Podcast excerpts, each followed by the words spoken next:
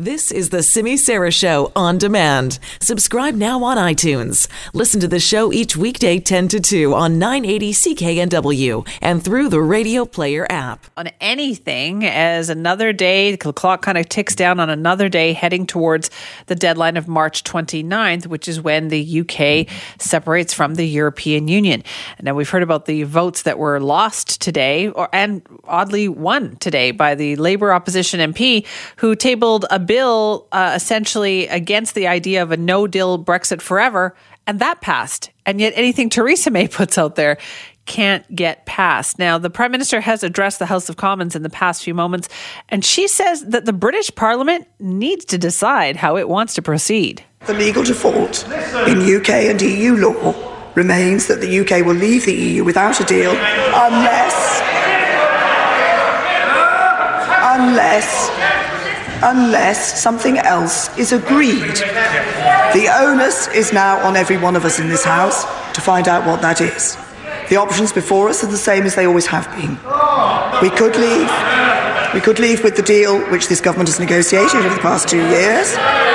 We could leave with the deal we have negotiated but subject to a second referendum, but that would risk no Brexit at all. Damaging damaging the fragile trust between the British public and the members of this House. We could seek to negotiate a different deal. However, the EU has been clear that the deal on the table is indeed the only deal available. What the heck is going on there? As we said, March 29th is the final deadline.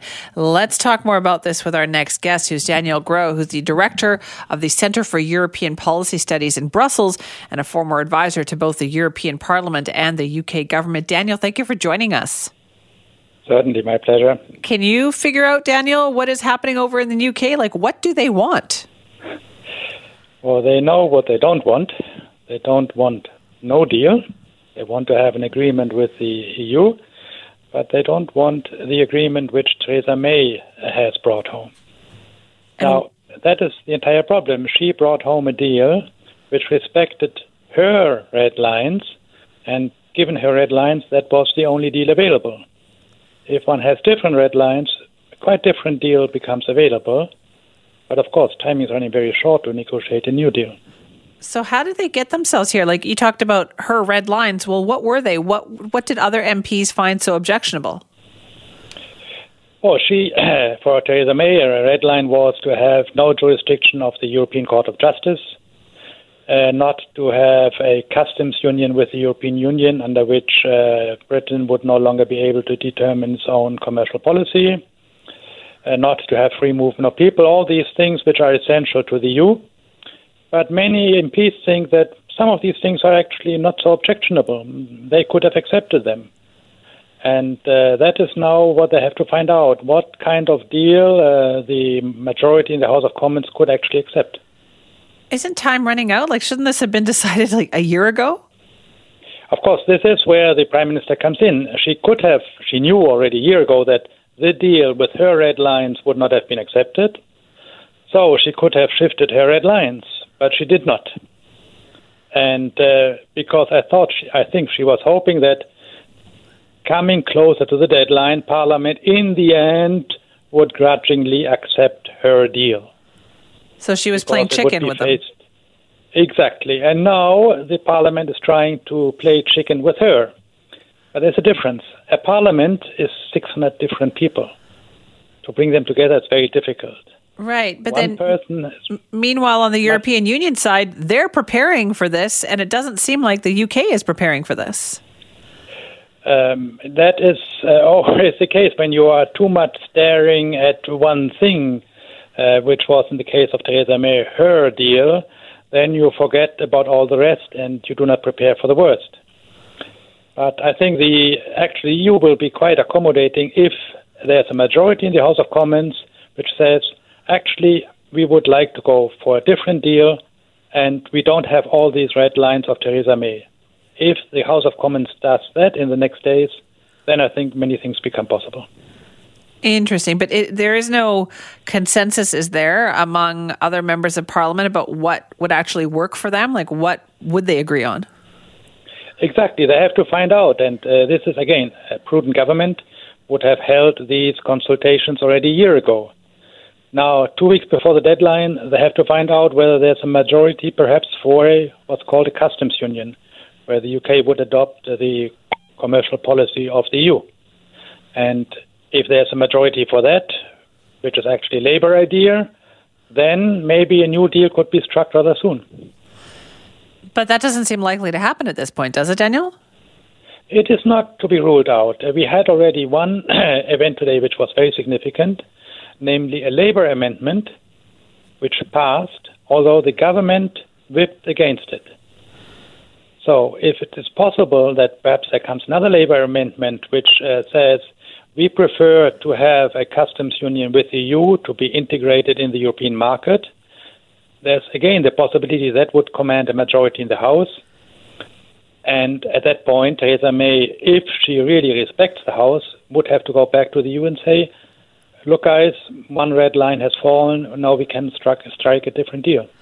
What would you advise the European Union at this point about how to deal with the UK? They keep seeming to want to come back and renegotiate something. Why? What is it? What is in store for the EU? Like, why should they listen at this point? The EU, for the time being, just tries to keep out uh, of British politics. Nobody will gain in Europe by trying to appear to take sides. But the line is actually quite clear. If the UK wants to have a substantially different deal, much more integrated in the EU, then the EU is open to say, we give you more time. But in that case, the UK has to participate in the European elections. What would... That is something which the EU will grant. Right. What would you advise Prime Minister Theresa May to do at this point? I think she should concede defeat.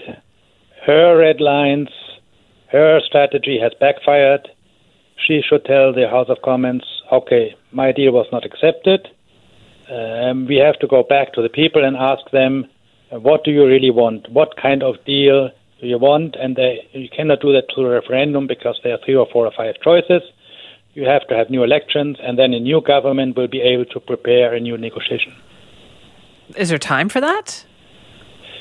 If there is uh, new elections and a willingness in the UK to consider a totally different kind of deal, than the UK, then the European Union will say, "Okay, we see that things have really fundamentally changed.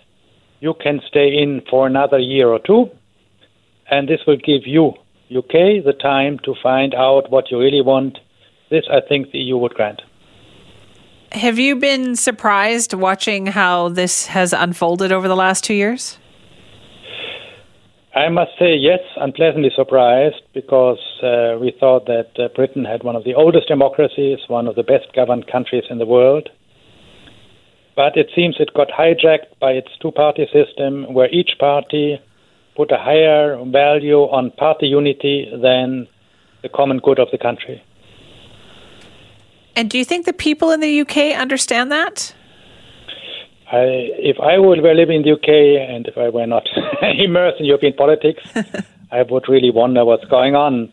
I would think two years ago, more than two years ago, we voted uh, for uh, leaving, and we still haven't left. We still don't know how and when we are leaving. What's going on here? Yeah, exactly. All right. So, Daniel, what is your prediction then? Do you have any prediction for what might happen in the next few weeks? I would say it is likely, more likely, that in the end, the House of Commons will have a small majority for a quite different deal, which would be much more integrated with the EU. Then they will ask the EU, please give us more time, let's say one or two years, and we will stay within the EU for another two years to find out really what we want. And that, I think, is something the EU cannot refuse. Right. But is that possible in the UK when you've got so many of the hardline Brexit people who say, no, we want out, we want out now? Uh, the hardliners were always a minority. And uh, they will still be able to come back for a hard Brexit if there are new elections. So, and even if there's a second referendum, it can be confirmed.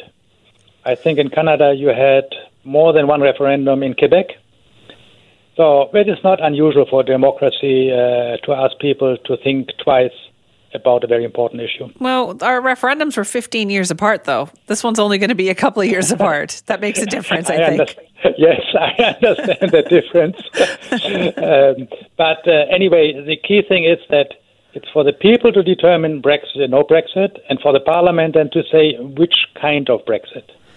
And And that second step has not taken place yet. it has not. Daniel, thank you so much for explaining that to us today. You're very welcome.